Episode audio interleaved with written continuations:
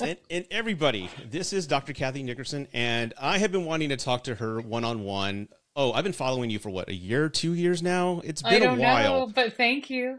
yes, um, if you want to go ahead and introduce yourself to everybody, go right ahead.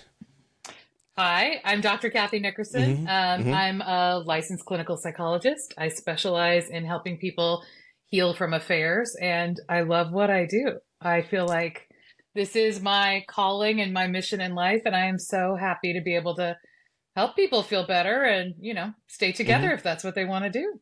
Yeah, uh, and, and it's a wonderful thing because again, my whole thing, everybody who follows me knows how I started. I I just wasn't even thinking. I just kind of admitted like my divorce was over. Here's my mistakes, and I just said, "Hey, I cheated. This is what happened. Don't do it." uh, learn from my mistakes, and I just got attacked. But the more people came at me, they they kind of mm. said, "Oh, he kind of learned Good. from his mistakes, and he's taking yes. accountability." And I have, and me and the ex-wife are like, it's like. It's funny that I still talk about it. She goes, "Why?" My ex-wife is like, "Why are you still talking about that? That's so old. No one gives a damn." And I'm like, "I know, but the internet, people are going value. through it. Yeah. yeah. it's still happening to other people. And then I saw your profile. I think about a year and a half ago, maybe two, Aww. Thank and you. I'm like, she knows what she's talking about, obviously. Bless your heart. Sometimes, yeah. at least. so, how did you get in the topic, I guess, of infidelity? How did that whole thing start? Oh, that's a great question. Um, and yeah, just you know, a quick note on one of your videos. That video that you posted about what Christmas was like for you, right after your I think your yeah. divorce or your separation, mm-hmm. where you said you were so sick and there was nobody there for you. That just broke my heart. And I thought nobody, nobody should ever feel like that. And yeah. um, if only you had known in that moment, you know, what you would like when you were, you know, choosing to act out, if only you could have pictured that moment, I wonder how that would have influenced you. So thank you for being that vulnerable mm. and sharing that. No, no problem. No problem. But uh, how did you get into that? The whole, I guess, I guess how the study. I? Yeah. Yeah. Um, well, so I actually started my career as a psychologist. Uh, working for the Department of Justice uh, on a project to help reduce violence in families. And so I was um, I was working with a lot of kids and working with a lot of um, families who are experiencing domestic violence. Mm-hmm. And I just kept thinking, my, I, I wish we could have gotten to these people sooner. I wish we could have gotten there before all this trauma. And as you start to work with these families, you realize, oh, there's tons of intergenerational trauma. Yes. So after I was done working with the DOJ, I um, I I started my own private practice and then I started seeing all kinds of clients, but I kept gravitating towards couples. And mm-hmm. eventually I just did exclusively couples. And I was seeing more and more affair clients. And I thought, gosh, this is a tough puzzle. I want to try to focus on this and try to crack this. And it mm-hmm. was when I realized that using, you know, solid couples counseling techniques plus trauma techniques um, would really help these clients that I sort of thought, okay, I just need to focus on this because, you know, most people are telling people if there's an affair, just break up. And yeah. I know that it doesn't have to be that way. It can be if that's what people want, but it doesn't have to be that way. Yeah, and that's funny because uh, I see like, of course, you're on TikTok like I am. So sometimes I see videos where a wife thinks or maybe finds out that their husband is cheating on them, and I see the comments, "Leave him, leave him," and I'm like, they don't know unless you're there like married with roots in the ground and you have children and a life. Yeah. Yeah. I've known many couples who found out their husband or wife has cheated on them before I, I became on TikTok, and there's people that have confided to me, and they choose to stay because mm-hmm. you know mm-hmm. what? I love my kids. I love yeah. the life that we have for them. So I am choosing my own happiness to sacrifice my own happiness for their happiness. So we're just going to move on. And that happens more often than you think. And I found out that there's a lot of men who actually forgive their wives and choose to remain silent because they actually get criticized and judged by others. Like, really, you're mm. going to stay after that? Like, well, mm-hmm. what kind of man are you? But yeah. I found that I found that out. Is that what you see yourself as far as speaking totally. Oh, mm-hmm. like the go-to response from almost everybody is leave them, right? Yeah. Whether it's a man, woman, or other. It's yeah, just leave them because if somebody would do that to you, they obviously don't love you. Just, you know, and and the relationship and you know if if somebody was truly out of love with their partner and having what I call an exit affair, where they just wanted to kind of get out of this relationship and they didn't know how to do it, so they had an affair to kind of blow it up. Yeah. Then I would say, okay, that's fine. You guys should probably not reconcile. I mean, it's your decision, but I wouldn't recommend that. But if the affair happened because you were in a lot of pain and you decided this was the painkiller you were going to use, hmm then um, I would say, yeah, absolutely, you can heal your relationship if you want to do the work. And a lot of people just don't know people who've actually healed from an affair. Um, because most people, when they've healed, don't go on to talk about it and say, everybody, update. Yeah. Uh, we had an affair last year and we're um, choosing to work through it and we're better now. Or we had Mhm. one 20 years ago, or things like that. hmm Affairs are very stigmatizing. Oh my God, yes, and uh, and again, I, I read your book, The Courage to Stay. Thank well, you. I played it. I, as soon as I we we spoke and booked a date, I'm like, I'm gonna play her book, Aw. and I played it, and uh, I have to admit, it should be required reading. Like if you're Aw. getting married, as you're leaving the church, they should they should hand books, and this book should be part of that, just in case, because to prepare. Because I read it and I'm like, this is exactly what people need to do uh, in as far as approaching step by step what to do, but being firsthand experience and being being a bad guy, there's so much emotional rage and that can cloud those judgments. You'd really have to be disciplined or really focused to actually commit those steps. And, and if you do, it's going to help kind of Yeah. iron out the the why and Yeah. how do you got here, what you need to do. But I was like, man, that should be like a prerequisite for people who actually are getting mad. Just just in case, keep it, read it. May not happen, Yes. but just read We it. We should retitle it. I hope you never need this book. But in case you're thinking about it, read this before you have the affair so you can understand the Herculean task it is to put the relationship back Oh together God. afterwards. And- But don't you get- think? Oh, go ahead. No, no, no. Go. I didn't mean to interrupt. Go, go ahead. Uh, don't you think? I mean, one of the things I get pushback on often is like, what do you mean I should be nice to my partner and still be kind to them after the affair? If they cheated, I should just like beat them up, you know, emotionally beat them up for years so they can truly, you know, atone for their bad behaviors. Yeah. What's your perspective on that? Well, uh, again, and I'll go into more details on why hap- what happened. And you know what? I, I'll tell you some details that I don't want to disclose publicly after the show, Mm-hmm. Oh. just to kind of give you some more details. But uh, you feel as the bad guy uh, for going out and doing this thing. You feel an incredible amount of shame, and just like I can't believe I made this. How did I get here? Because no one gets married to end up in that space. Everybody Mm-hmm. No. loves each other, and you kind of question, how did we get here? Oh my god! Right. And for me, there was so much pity, not pity, Mm-hmm. there was so much anger and shame that I was feeling on my side. And Mm-hmm. of course, um, she told a few people, so everybody Mm-hmm. knows now you're the one who is Yeah. like, oh my God, really? Now you're the talking point to everybody who's married around you. And now you're the example. Mm-hmm. You know what, honey? Let's not end up like them. I don't, don't be like Rudy. Be like, Mm-hmm. you know, don't do this. Let's, let's promise each other. Let's not be this couple. So now you're the, the example. And kind of of course, now that, yeah. and you're the, the you're the uh and of course if you stay together and these are people that are in your inner circle so now when you have birthdays quinceañeras Yeah.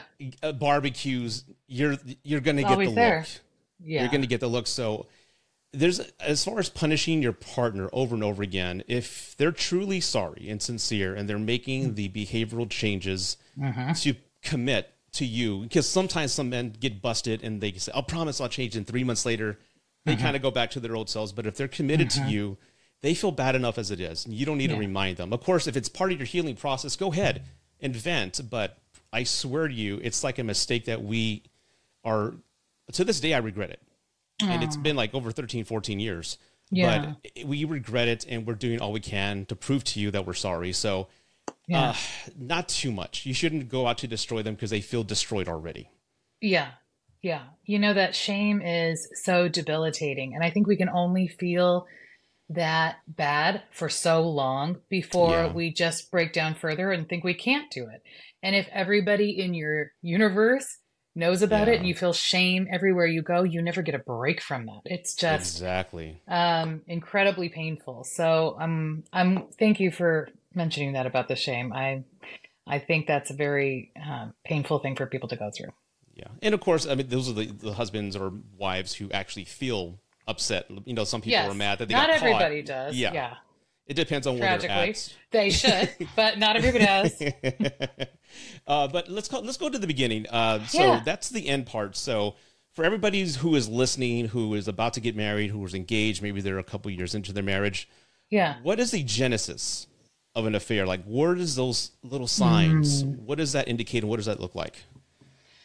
Yeah, I mean, I think the reason people have affairs is because they're in pain, right? And I'm not trying to excuse affairs or give people an out. I'm just saying that, as you said a couple of minutes ago, right? Nobody has an, aff- nobody gets married to have an affair.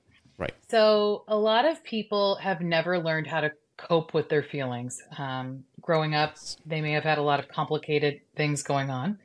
Um, maybe they came from an abusive background. Maybe they came from a neglectful background. And sometimes it's through nobody's fault, right? Like maybe it's a single mom who's working two or three jobs to just keep the family, you know, afloat. But there's nobody there who's, you know, showing up for the kids or taking care of their feelings, and they de- they develop kind of unhealthy ways to cope.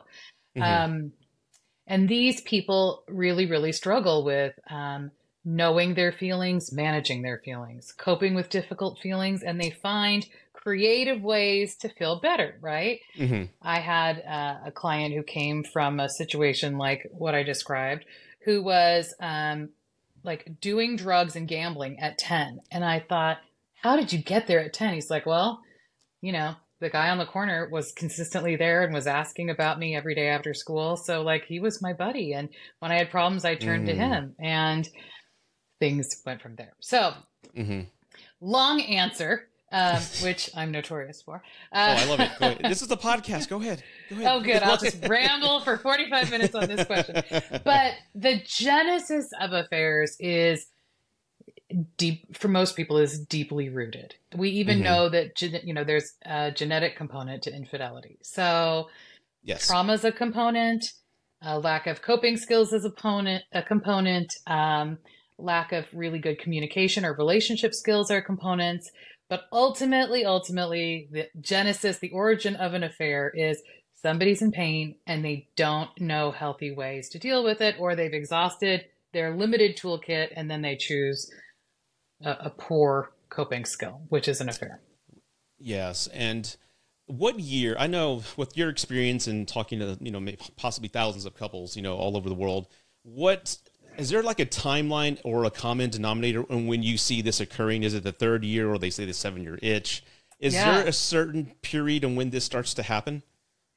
You know, um, what I can tell you is that there are two times in a marriage that are sort of turbulent year Okay. seven and year 14. And I haven't looked the research up on this in a long, long time, but I Mhm. remember that being the case. And I think maybe it's because, you know, by the time you're year seven, maybe you have small kids and Mhm. that's, um, you know, a painful experience for some people. You lose a lot of your life and your ability to you know do things outside the house that you want to do and you don't have Mhm. those outlets anymore Right. and year 14 is you know maybe people who have sort of changed right Yes. um, throughout the course of the the marriage we get married with the best of intentions but we keep changing as people. And Mhm. you know this is not a super romantic viewpoint but i think you know when it's a long lasting marriage or to, to pick somebody that's a partner for you and you're gonna have a long lasting marriage it's kind of a crapshoot. We don't know you know? It's um sometimes you change in compatible ways and sometimes you don't. You change in very incompatible ways. Mhm. so seven and 14 years the seven year point and the 14 year point are risky times um, people are very high risk for an affair you know starting in their early 30s through their mid 40s so that's the Yep. the complicated time for Early thirties, people. right here. Yeah? Okay. how long had you been married when that happened uh, seven years. seven years isn't that Seven- interesting yeah seven years and for us i've been very vocal about this and uh, what had happened is we had kids and we're not blame i'm not blaming the kids no but children uh, are, are, are you are you mother do you have children no i have nephews and bulldogs nephews okay okay well with when we had kids it's like uh we were so consumed. Oh my God, we got children. It's like unconditional Yeah. love. We love them. And Yeah. we forgot to be husband and wife. We were just Yeah. mom and dad. And those roles just, we forgot about them. And years went by with us not, you know, getting a babysitter for our alone time. And we just got lost in that space. Mm-hmm. And uh, I always tell people, like, if you have kids, it's going to change everything in your marriage, but you have to be very fluid and understand that it's changing, but things will get better. Your time will come around again when the kids get older and such. But again, you do have to make adjustments and sacrifices. But that was Yeah. us. We just were so consumed with being mom and dad Yeah. uh, that we forgot to be husband and wife, and um, amongst other things. But yeah, I'm sure. it was. I'm sure. it was this, the seven year period. And you said early 30s. So what is it about the early 30s you think that has people like thinking, hmm, maybe leaving and going to somebody else's bedroom? Yeah, I mean, I I think a lot of people get married, you know, earlier, and by the time they're in the early 30s, they realize, wow, this isn't exactly what I thought it would be. Um, I think some people have some FOMO, right? Like, what have I, what am I missing out on? Yep. And other people probably are, you know, having having young kids, and that's a really hard experience. You know, it's just um, it's very hard to to live for someone else, and Mhm. parenting is is difficult and painful, and you almost always feel like you're doing it wrong. So, um, if you don't have a pretty solid relationship, I think the pressure of kids can um, really cause things to implode. Yeah, uh, I 100% agree. And for me, if I can be honest, because again, I've spoken Yeah. to other men and women who've who've cheated. As soon as I confess on on social media, which I don't know why I did, but I did. But here we are. It's all worked Bless out Bless your great. heart. Yep, thank you. Um, I, my inbox was just blowing up with men and women confiding, telling me their stories and what they did. Yeah. And I have an Excel sheet of about maybe 4,700 people that I kind of Wow. say gender. So there, there's my data. So whenever I make a video, I'm Yeah. not like talking out of my ass. I'm like, this is what you told me. So this is what I've heard. That's And cool.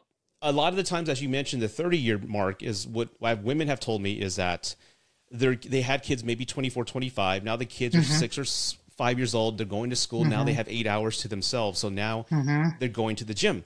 And now they're finding getting that freedom and they're losing weight. And a lot of them say Mm-hmm. that looking good. I haven't looked as good since I was in early 20s. They're getting that Mm-hmm. confidence again and they're getting attention. And that's kind of like one item of how it all starts. And for men as well, Yeah. like the babies are like now self sufficient. The guys lose Yeah. weight. That's what happened to me. I lost weight. I lost all my baby fat and I got my braces off. And all of a sudden, I started getting attention. And I Mm-hmm. have never in my life got attention. Mm-hmm. And it was like, it's, mm. it's, well, it's like, like, hey, I guess I'm not ugly. You know, like there's Yeah. attractive, just attractive women that are wanting to talk to me. So I remember it was like a huge temptation. Like, oh my God. Oh, But that's what I hear that happens a lot at the 30 year stage. That makes sense. And I would think that's especially complicated if your relationship is strained at that time. Because Yeah. if you and your partner have sort of grown apart and you feel sort of unloved by them or not very desired by them or not very appealing to them, whatever, and then here comes mm-hmm. this stranger who's looking pretty cute and is interested in you. That is a very powerful attractant, right? Like you Yes. really want to, you know, experience that. So I I can imagine that that's true for a lot of people. Yeah, and also the career point, as you mentioned, you we've grown into two different people. You know, one's excelling in a career, maybe one isn't. Mm-hmm. Some women have told me that their husband was jealous of their success, vice versa as Mm-hmm. well, because they just became two different people. So I, I totally, I've always said, and I don't know if you agree with me uh, Mm. with this statement or not, but I've always said, don't get married in your early 20s. Mm-hmm. I say, you just left your mom's house. Just go live life and become Mm-hmm. who you are supposed to be. Find your identity. Mm-hmm. And around your late 20s, maybe early 30s is when you should explore because that's the person you you're going to be. You solidify your persona and you'll either improve or be stagnant, but that's who you're going to be. And I think that's a mm-hmm. safe space because again, you you are right. The growing apart piece uh, is is pretty is more common than anything, more common than anything. And the number of men and women that have confessed to me says I lost respect for him or her because mm. he had all this potential. He didn't do it. He just plays games. Mm. She let herself go. Whatever. I don't respect her. It, people change is what I'm trying to say to reinforce mm-hmm. your point. Is what mm-hmm. happens. Yeah. No, I think ch- waiting to get married around 30 is a very good idea. it's super fun and romantic, right? And you know, Mm-hmm. as somebody who got married when she was 24, it's a miracle it worked out. Um, so I would, if I was giving advice even to myself, I, I would have gone back and said, wait till you're 30. Mhm. Um, just because you're not fully, you know, done becoming kind of your grown up self yet. And that's no, you know, diss to anyone who's um, younger. It's just life, you know, continues to kind of beat you up and chisel you. And Yep. the longer you wait to get married, usually the better you're going to be at choosing a partner. But we run against this clock, right? If you want to have kids, you can't wait till you're, you know, 55 to find your partner. You probably need to start getting serious around 30. So I think Mhm. your advice is good advice. Thank you. Thank you so much. Um, what are some of the, again, we're talking about that, how to prevent it and more, how to identify it. Yeah. Um, what are some of the signs, early signs that uh, one could see that their spouse is potentially considering having an affair? Yeah, I mean, I think what I tell people that I think can help them is that a lot of people get into this affair Bermuda Triangle. And you Ooh. might have heard me talk about I this, did. Mm-hmm. where three things kind of happen at the same time.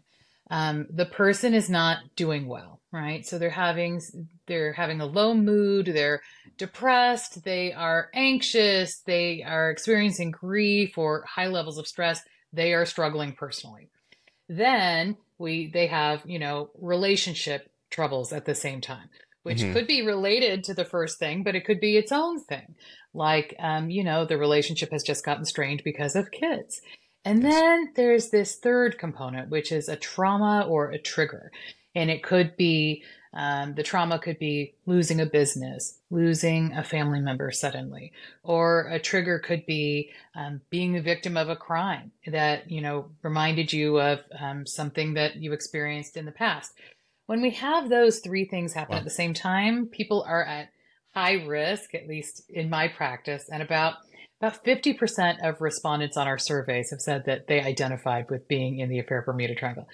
Um, so when you've got those three things happening at the same time you're at high risk for an affair. So those are particularly vulnerable times, I would be looking, you know, watching my partner carefully, not watching for what's going on here, but watching lovingly like, "Hey, I think you're you're not doing well and I don't want you to feel like you're alone in this. Let's talk or let's get you the help you need or let's, you know, do what we can to make this better."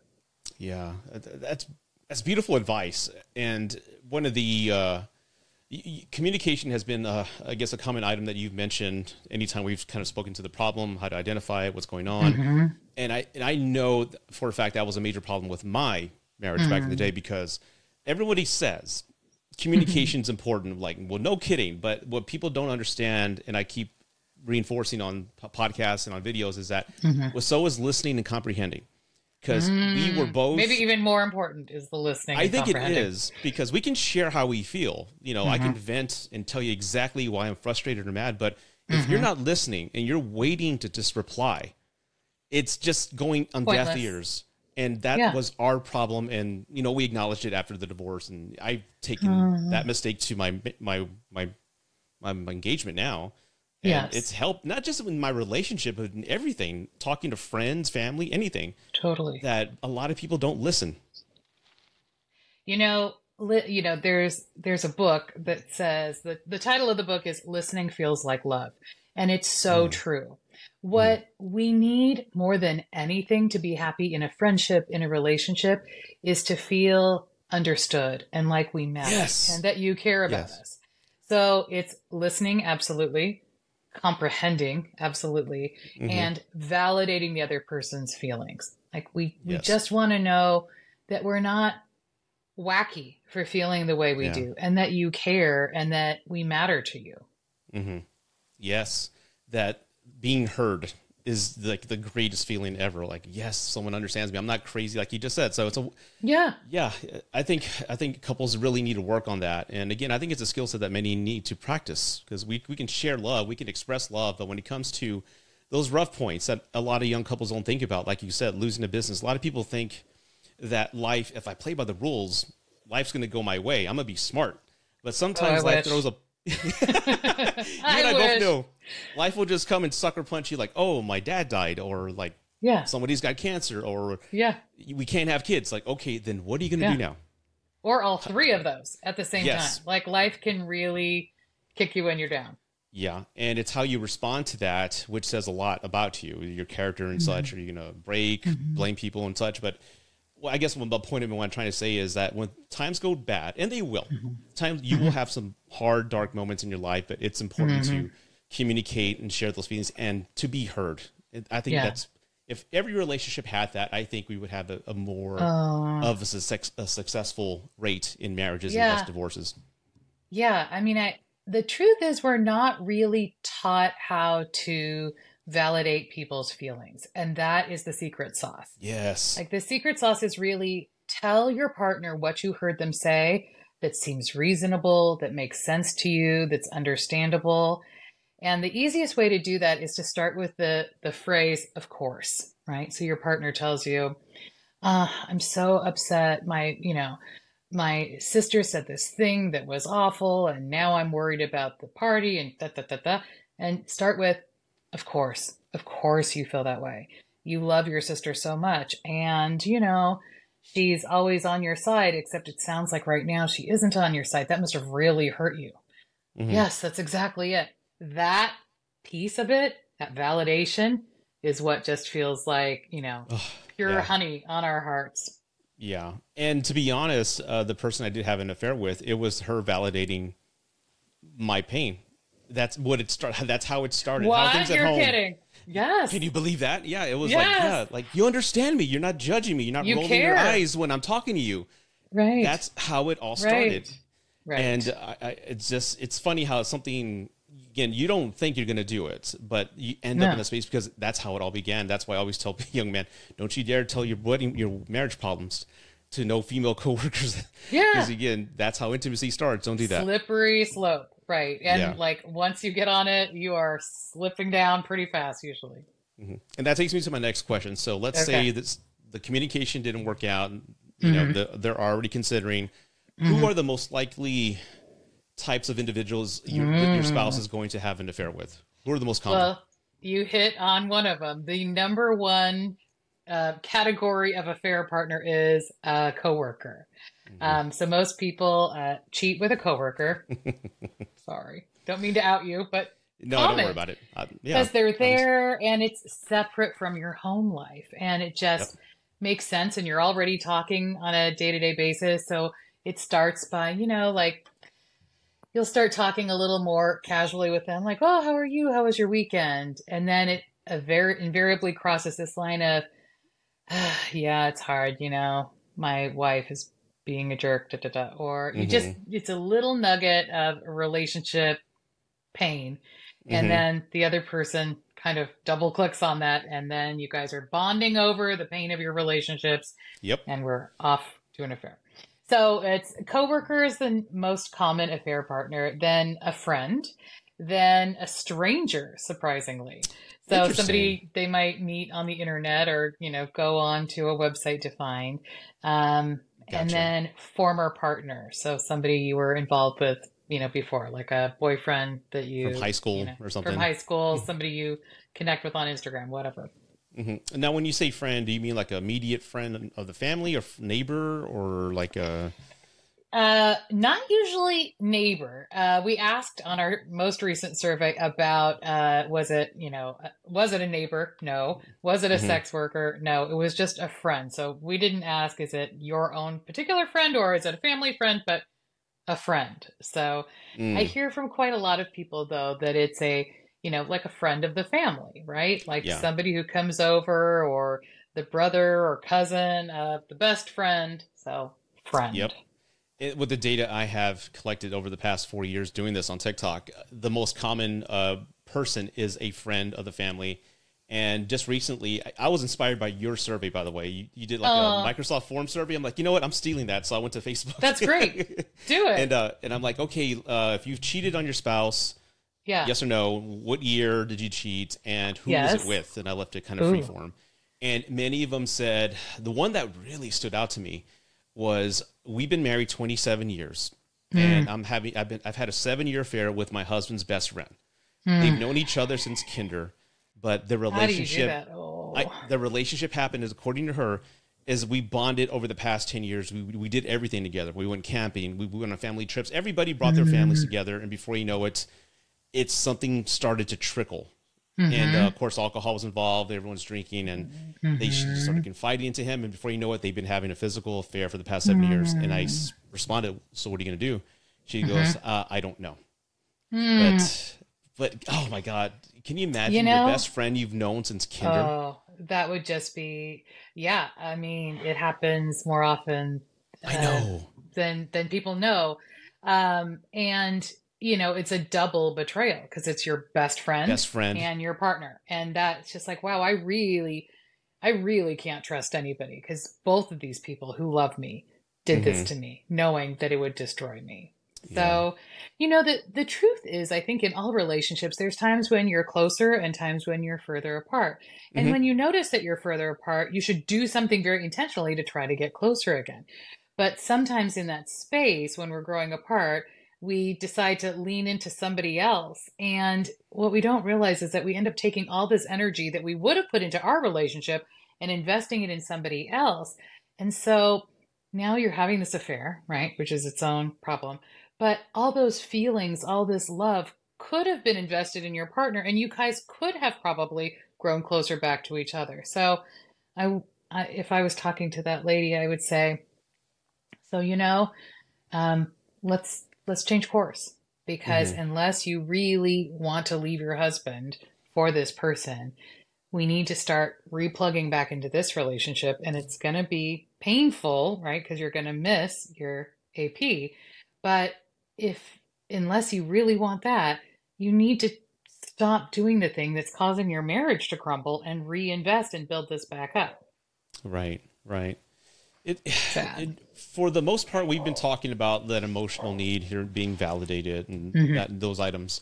I want to kind of gear it to sex. So Mm-hmm. when it comes to sex, I know of the the typical cliche story that we've heard is that Mm-hmm. the, he wasn't getting enough, so he went elsewhere, uh, or sometimes vice versa, depending Yeah. on you know the marriage or what's going on. He's like, I've, Yeah. many women have sent me that email like he he can't get hard. What do I do? Like, like he's not interested in me. I'm like, oh, I can't answer that or give you a solution with a text. Go get a counselor. you know, I can't I can't solve that. But how often, um, I guess, is sex an item? Like, uh, in other words, they've spoken to their wives. Let me kind of rewind that question.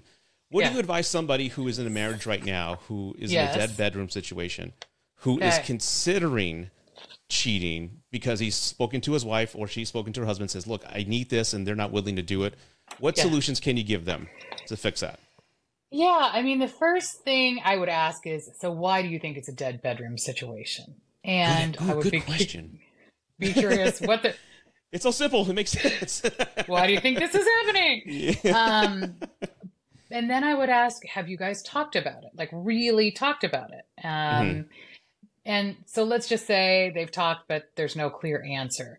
Then I would say, okay, so we need to ask for what we want. And we also need to try to understand why the other person is maybe struggling to give it to us. So men, you know, historically have said to me, you know, yeah, my wife just doesn't have a sex drive anymore. It doesn't want, Mhm. is not into me and doesn't want to have sex anymore. And I don't understand why. I'm just like, so I'll ask, like, why do you think that is? Oh, I have no idea. Okay. and so, you know, I don't mean this to sound, you know, patriarchal or condescending, but then we go down this rabbit hole of like, okay, well, how much of the chores are you sharing or is she doing all of it?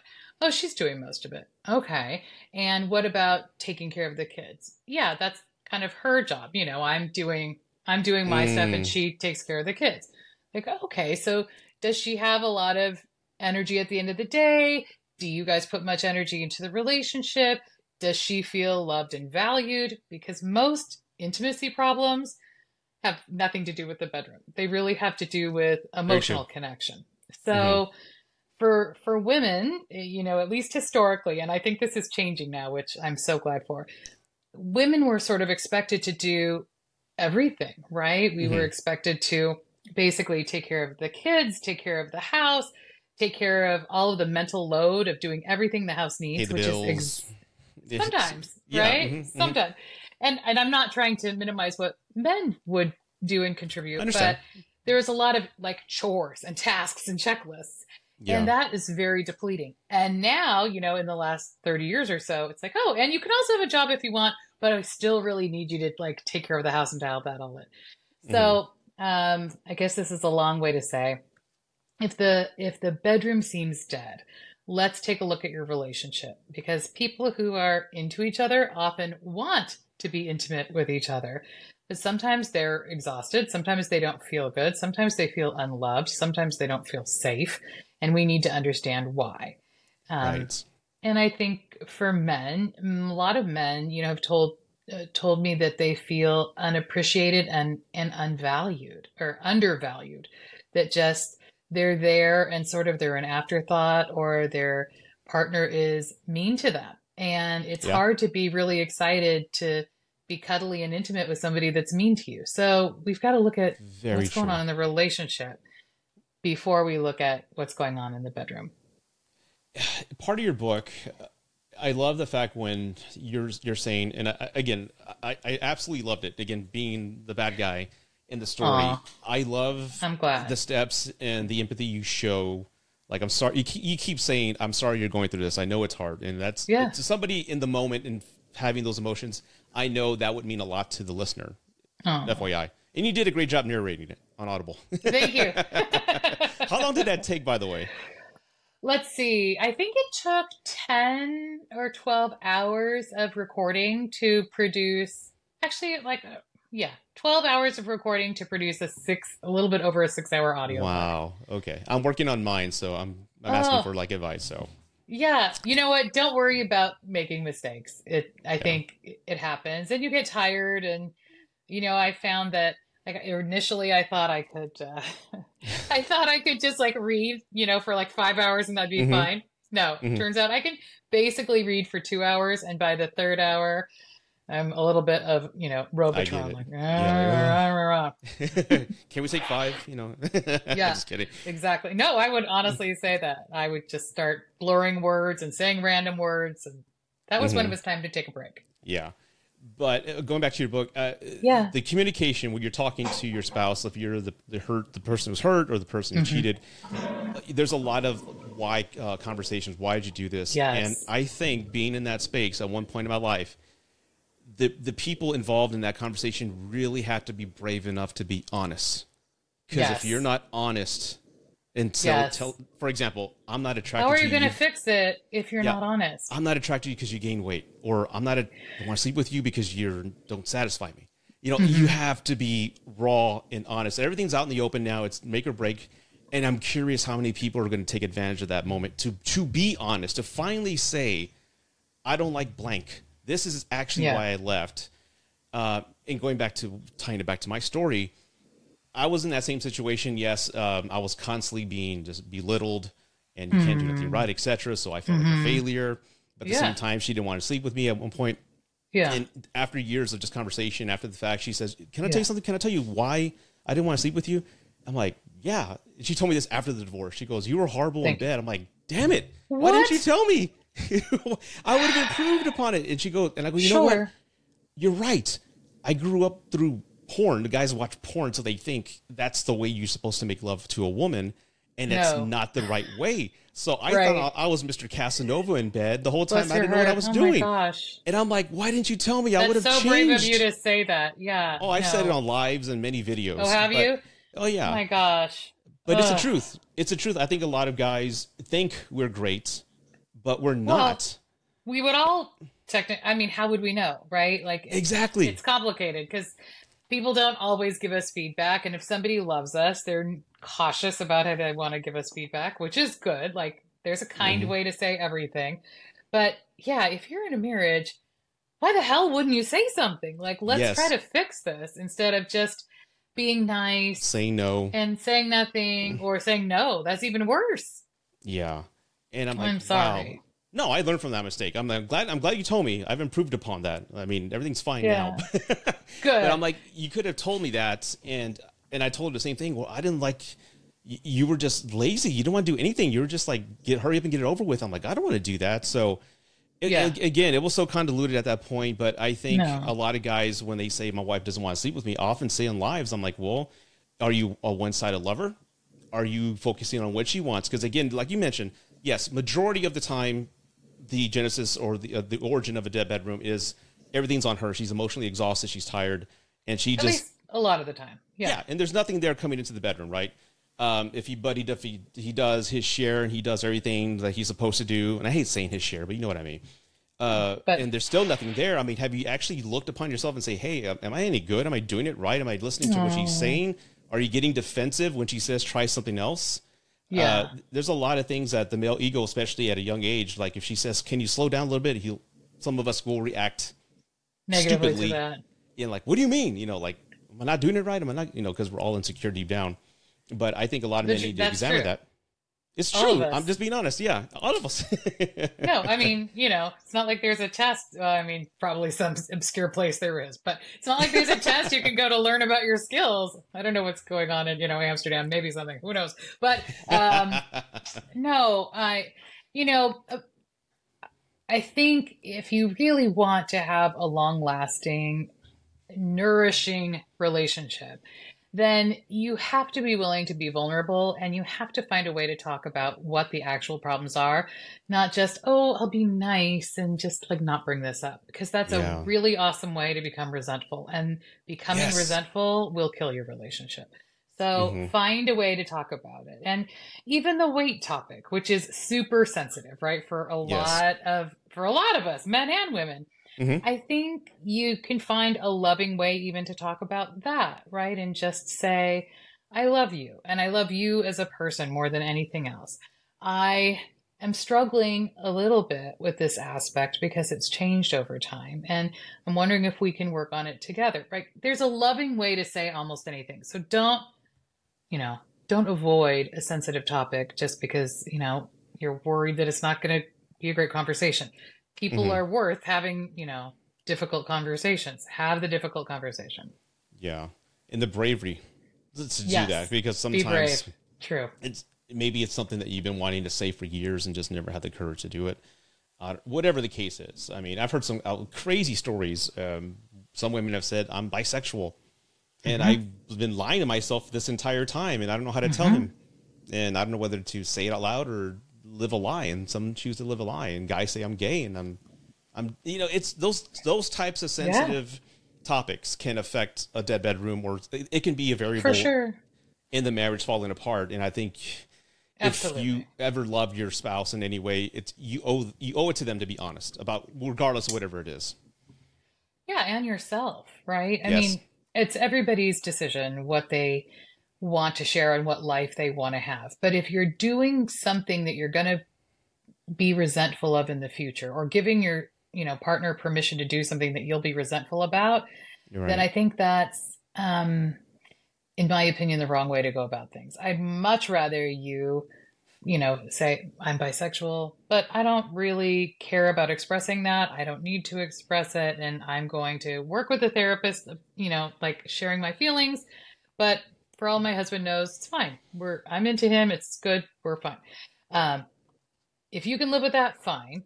But Mhm. I would much rather you find a way to tell him that and say, I've realized this is kind of an epiphany for me.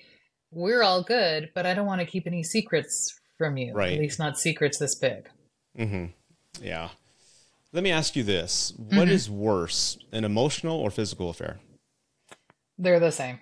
I mean, they Yeah. both, yeah, they're um, they both involve shared emotions and betrayal. And you know, some people feel like they can cope more easily with an emotional affair, but it depends on you know who it was with and how long it was going on and how emotionally intense it was, right? So a one night stand in Las Vegas is a physical affair, right? Right. But if you don't even know the name of the person, you shared no details, there are no pictures together, like if it was just this one physical experience, that is not as hard for people to get over as um, a two year emotional affair where you were buying gifts and you called them on Ugh. Christmas and, you know, you sent them, you know, you had all, all sorts of shared memories and experiences together. So Mhm. they're both really painful. hmm Okay, good. That's a good answer. do you find that men because again the common i don't want to say it's common but just what people have sent me Yes. men are more like did you sleep with him men are more they care more about the physical piece and women care more about the emotional did you love her is there is there any truth to that I think that's true for the most part, right? I think Yeah. probably women are more um, dialed into the emotions and men are more dialed into the physical. But I think that the reality is both parties have a really hard time with either kind of betrayal. Yeah, it makes sense. Yeah, uh, that that definitely does. I think for the person, for for example, again going back to my story, when Yeah. I was listening to your book, I was waiting for the chapter breaking up with the Sancha, breaking up with. The I was like, "Where's that chapter?" Because there are times uh, that you may be in love with two women. I know that's chemically stupid and and all that. No. But you're you're so you're so lost yes. that you, actually are in love with two people, Yes. and yes. to, to end that, it can be really hard for oh, that very person. much. For Mhm. sure. Yeah. you know you're very um, attached a lot of the people who are you know cheating are very attached to the affair partner and they don't want to hurt them and they often feel like this is their long lost love or their soulmate and you know they're deep in this mindset that sometimes we call limerence sometimes it actually is love um Limerence, is that what you said? limerence. Limerence, Limerence I- is like deep infatuation, kind of addiction to this other person. Oh, it's almost okay. like gotcha. a stalking kind of mindset where it's, I just can't can't get enough of them, have to have them, where it's not really based on, you know, a Mhm. true give and take relationship, but more like this fantasy of a person, this fantasy of a relationship. Yes, yeah, because it's not. Looking back, of course, wiser now, but it, it wasn't reality. It, it, it was Okay. just um, you. It was two people meeting who were just Yes. emotionally desperate for attention and validation. Yes. and it, that was it was only the only side of them that you saw. You, there wasn't the real world problems of bills and Yeah. kids and stress that Yeah. was affecting it. So it's really just a fantasy land. So I think people who are caught up in that situation are lost in it because it's perfect, but in And reality, it's fun. And it doesn't hurt. fun. Yeah, it's Fantasy fun. Island. It's It fantastic. and it can be really hard to break. So when someone gets caught and they're doing the steps to, you know, they want to save their marriage. Mm-hmm. In your experience, I know it, it can vary per couple, but what is Mm-hmm. the average length of time that okay, I've committed the act happened, we're going to do our best to remedy to this. What is the average Mm-hmm. length of time that it takes for it to finally get into that, you know, I'm content, I'm healed, and we're, we can move on? Yeah, you know, it varies so much um, based on a variety of factors. I would tell somebody a basic rule of thumb is one to two years to kind Okay. of heal from an affair. However, it depends on, you know, um, it depends on any pre-existing traumas, right? So, um, has is the hurt party? Have they had other traumas that have happened? If so, the healing is probably going to take longer. Mhm. Um, it depends on, you know, the solidness of the relationship beforehand. Um, it depends on whether the, you know, person who has strayed is doing the work to try to Right. make things better and being remorseful and working on changing, you know, coping skills, communication skills, and all of that. So, one to two years is a good framework, but some people do develop um, essentially a form of post traumatic stress disorder as a result of an affair, and it can take even longer. And they they need um, some additional resources, like you know, they need professional care to heal from this because they were so shocked and traumatized by the affair that they need to do something like EMDR to try to heal from the trauma of it. I've been wanting to try that EMDR. That's where the, the tracking with the eyes. Is that what it Mhm. is? And to reset Yeah, your brain. I'm- yeah, eye movement, desensitization, and reprocessing. It's a very easy name. Yeah, I gotta. I've got to try that out. I, my my therapist has been telling me about it. And I'm like, uh, I don't need it, but I just want to try it because I'm curious. You see- should.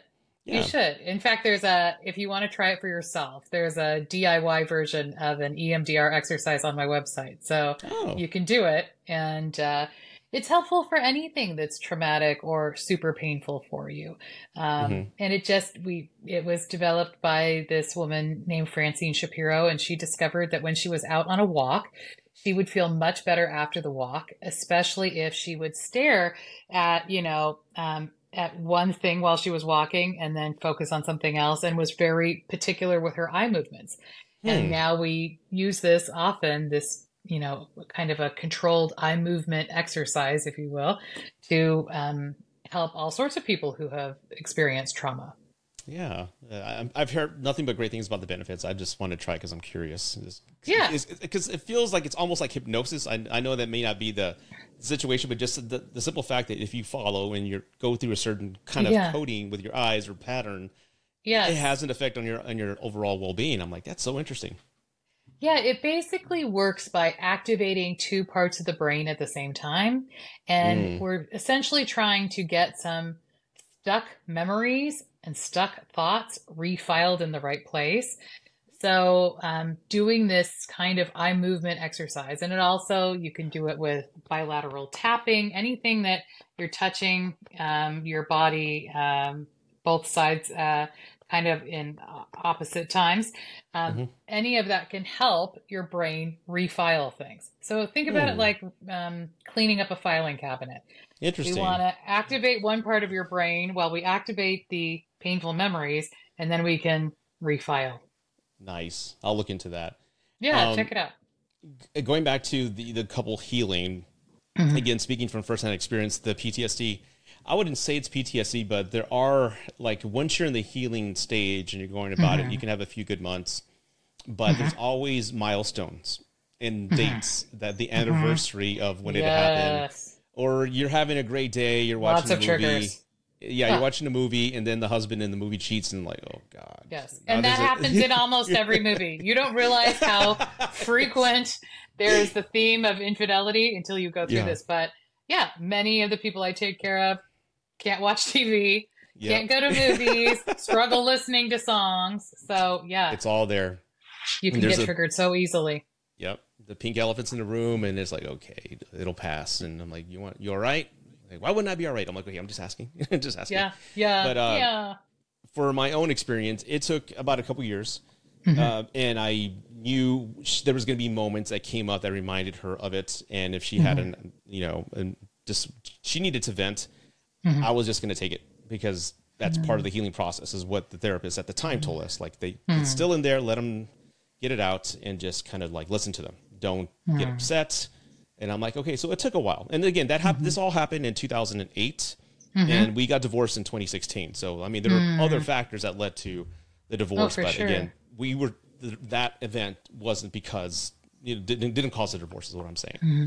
But yeah, the healing process. Um, it can be it can be tedious and it can be uh, aware because oh, sure. ultimately everybody just wants that feeling of getting back to normal, and that can take some time.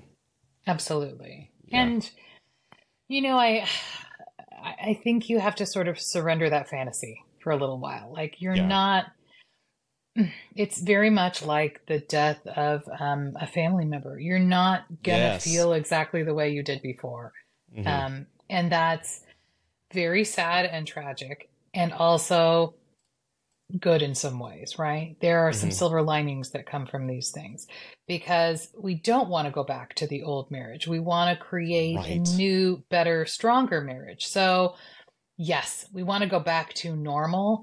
Um, but we have to understand that we're going through a, a big transition. We're going through a big change, and um, we're not going to feel normal for a while. And we should embrace the good days when we feel good and when we have a bad day, we have to understand that that's a normal part of this as well. And we need to be very gracious and calm and supportive with ourselves um, yes. and not beat ourselves up for, you know, sliding back. People mm-hmm. are really wanting to heal in a straight line, right? Yeah. They want like, okay, I was 1% better today, so I should be 1% better tomorrow and 1%, you know, better in the next day doesn't work like that. It's really like going up a mountain. It's like, okay, you'll be better. And then you'll, you know, fall down a little bit and then you'll be better and you'll go down a little bit. Mm-hmm. It's okay. Just understand today's, you know, going to be different than tomorrow. And uh, I don't need to beat myself up about it. I just need to do the best I can. What is the success rate with people who've again were in this moment, their husband or spouse Yeah. cheated, and now they're looking to heal. In your experience, what is the success rate that they've actually were to stay and make it yeah work? it's it's really really good actually um, so about 70% of people you know from our survey of 5500 people who've experienced an affair 70% of people stayed together after the affair reconciled and it's really just a you know a matter of do you want to do the work right do you Mhm. want to um, try to recommit and heal from this and rebuild a new relationship or do you not want to and some people honestly don't want to and if you do want to you absolutely can and if you don't want to that's totally fine nobody should force you to do it if you don't want to Right. I, I guess let me ask you this too, because Mm-hmm. um, I've heard people mention this to me as well that Mm-hmm. they stayed, but it they stayed because they were fearful of leaving. Because divorce, it's is a is it, for, for Mm. it's people. also stigmatizing yeah, divorce. I always applaud people who, who've made the choice to divorce because it takes a lot of bravery to actually commit and do this. And of course, everyone has their own reasons to divorce, but it takes courage to go out and say, you know what, I'm gonna. I've been in this life for 20 years. I'm gonna go to the unknown ether and see what's out there. I'm gonna be financially hurting. I'll Scary. make it happen, but Yeah. I'm gonna do this for me. Yeah Do you think a lot of people choose to stay because they fear just starting over on their own? I certainly think some people do, right? And exactly Mm-hmm. how many I, I couldn't tell you. Um, I think a lot of people also don't want to be separated from their kids, right? They love their kids. They don't want to share custody. They want to be able to be with them. Some people are afraid of, you know, how the other parent will treat the kids if they did get separated. So, Mhm. um, yes, people have those motivations, um, and that is up to them to choose, and totally they're right. I would tell Yeah. anybody if you do not love your partner at least a little bit, Mhm. then I, I really want you to think twice about trying to heal from an affair because you're going to be, you know, you teach your kids how to have relationships. And if Yes. what you're demonstrating is a loveless relationship, your kids are going to create that. So be really mindful about choosing that path, but it's your choice to make. That's great advice. That's great advice. And that's the choice that uh, I made because I'm, I'm I'm the one who filed. By the way, I don't know if many people know that, but I filed and said, you know what, I want to show my kids that you know a loving relationship. I want to, what they're seeing here is not that, and I want to prove to them that you can get divorced, start over, and become a better man, a better person, and that's what they've seen. We have a. I think the ex-wife and I are better parents and friends than we ever were spouses, husband and That's wife That's amazing. yeah, it- we get along great. Her ex husband super awesome. My fiance, we all get along great. They, they come over for Christmas, you know. So it's That's it's- amazing. Yeah, That's we all get along great. wonderful. This was so much better. But uh, I hope people that are out there, I get that decision. I get the decision of like, should I leave or should I go? Should I just stay or wait till the kids Yeah. turn eighteen? I'm like, if Yeah. You only get one ticket to this ride called life. I mean, Yeah. if you feel that you've exhausted every possible option to save this and you're still not in a better place, uh, then do what you have to do. But Yeah. uh, that's that's what I got to say to that. But Yeah. The goal Um, shouldn't be to save the marriage no matter what, right? Like yes, there should be a marriage worth saving. You know, and ooh, I'm gonna make a meme out of that. make make a meme. I would like a shirt.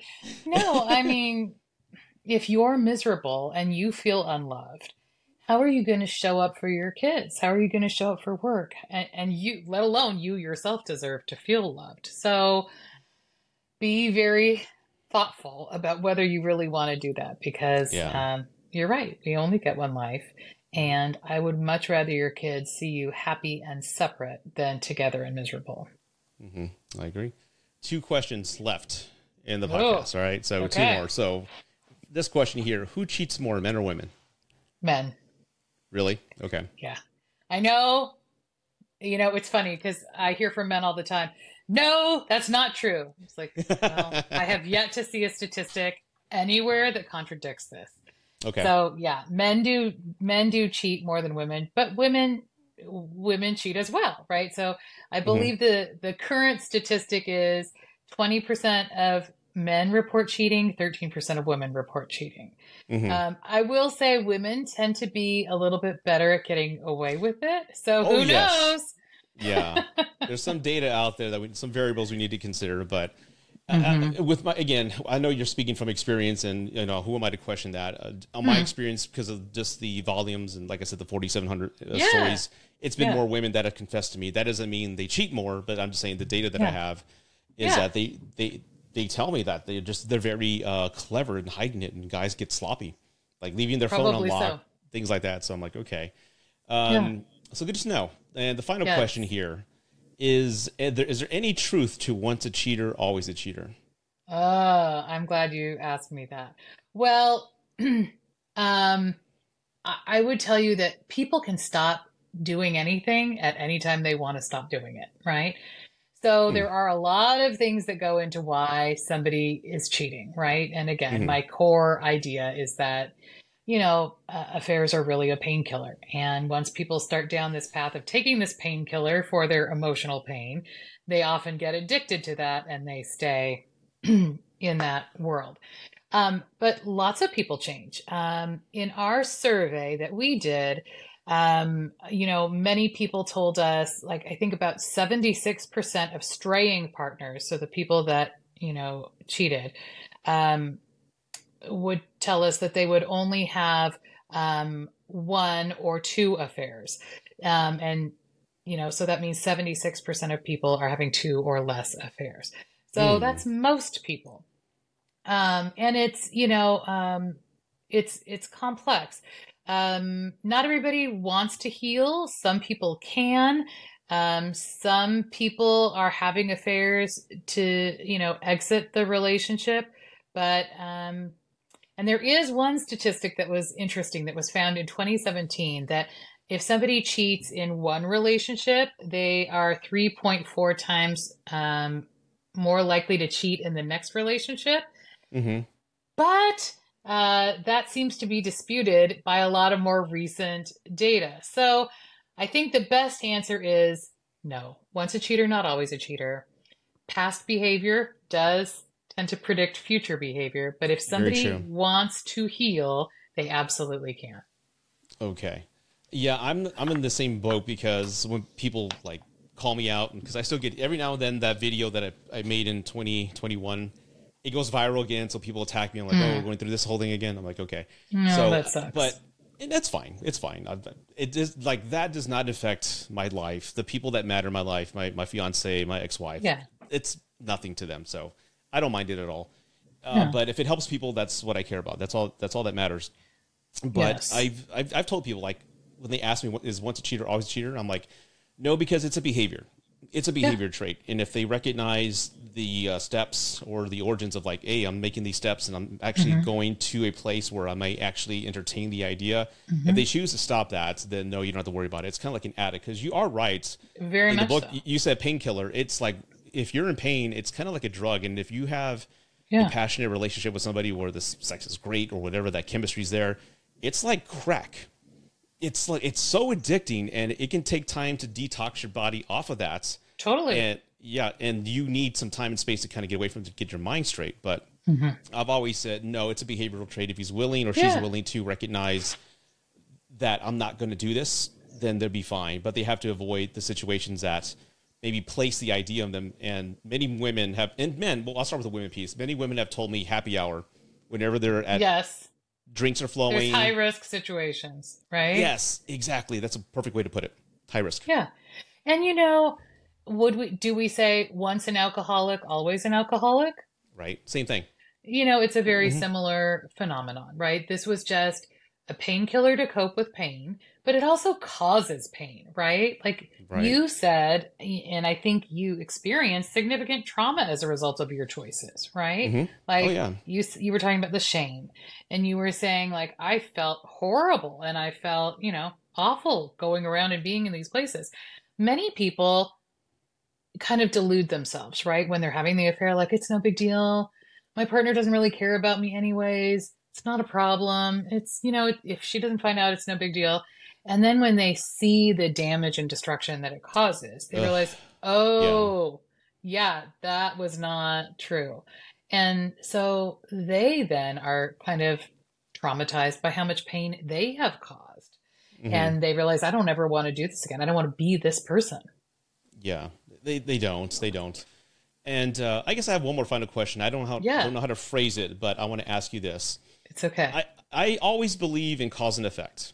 Yes. If there's something that occurs, a lack of communication, a lack of whatever the case is, uh, it causes people to go elsewhere. I mean, like you said, it's a painkiller, right? Mm-hmm. Not to place blame on the victim. I, I don't like to use the word victim, but the person who didn't The hurt party. the hurt party. Yes. There you go, the hurt party.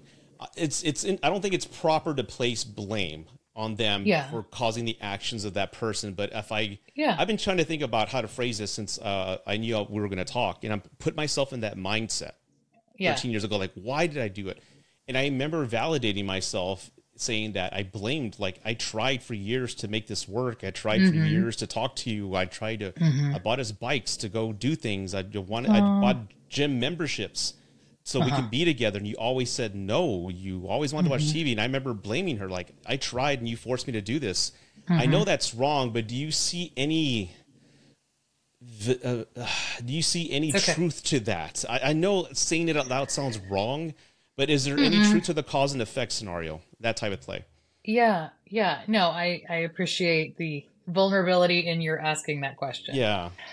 I don't think it's ever anyone else's fault how you choose to behave, right? Right. So I I think that, you know, your your wife, your ex-wife, she contributed to your relationship being strained, right? Because there wasn't great communication and you guys were sort of separated and, you know, she can own that part that, you know, Right. she played a, you know, and she wasn't sharing with you a big piece of the puzzle that you needed to try to fix things. So she's responsible for the relationship being strained. Your choice of solution was your choice of Mhm. solution, right? Right. And so if we could go back in time, I would say you guys need to talk about this and we need Yeah. to have a serious, real chat about what's actually going on here or a series of chats and try to come up with a plan to to address this because if the answer is no i'm not changing and you just have to deal with it that's never that's really not going to work right Right. so the the the causes are usually varied right it's that a, Mhm. fair bermuda triangle um and i'm very sensitive to not wanting to blame the person who didn't Right. choose this because you know they after the affair they feel so horrible. They feel like i'm defective that my partner couldn't be um, faithful to me. And i i really don't want anyone to come away thinking that. I think there is always another option besides this. It's understandable why people choose affairs Yes. um, and i think any of us honestly could be vulnerable to an affair if at at many times in our lives right Yeah. like um, you know uh, there are times when uh, you know if my husband was busy doing something and i felt alone and sort of abandoned and dealing with a crisis and some you know amazing person came into my life at that time and he was paying a lot of emotional attention to me i think i would have been at high risk for an affair so Right. um, it's a long, again, long-winded answer to say there is always cause and effect, but I think the cause of an affair is inside you. It's not the the effect or fault of um, your partner. Yeah. One really great quote that I wish I would have had the brilliance to think this, but it comes from Esther Perel. Um, we have affairs not to be with another person, but to become another person. Like we want to feel loved, we want to feel valuable, we want to feel attractive, we want to feel successful, we Mhm. want to be that fantasy person.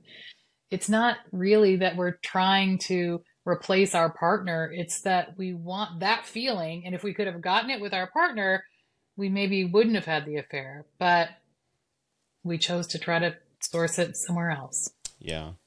And the, I see it like, and, and thank you for answering that question because Of course. again, putting my mindset back in my late twenties and what I was thinking, Yeah. there's no way I would do it now. Like for example, I love my love witch. I love my fiance. I call her my love witch, by the way. I see. Uh, okay, good. I was concerned for a minute. I'm like, who is this love witch and my- what have we done? I, I What told kind her of that she, spells have been cast? I know, I know. She, uh, I'm never gonna get married. Here I am, engaged. So I, I love her to death, Good. and I'm so glad.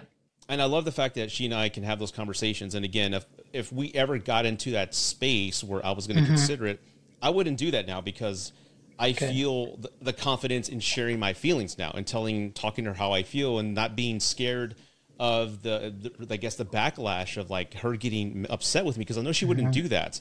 Mm-hmm. So the difference between me at 46 and me at 28 was back then I didn't know how to communicate, and when mm-hmm. I did, I knew I wasn't going to be heard, and I mm-hmm. knew at the same time I couldn't. I was scared to bring up certain things because I didn't want to mm-hmm. hurt her.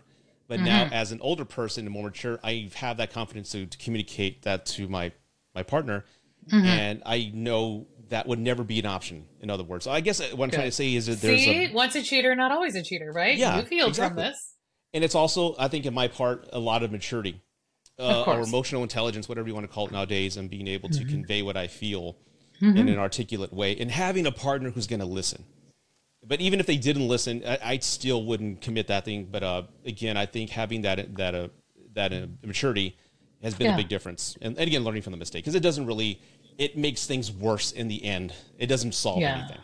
Yeah, yeah, you know, and find a way, right? Like, yes, it's hard to talk about painful subjects, but mm-hmm. there there is a kind, gentle, supportive way to say almost anything.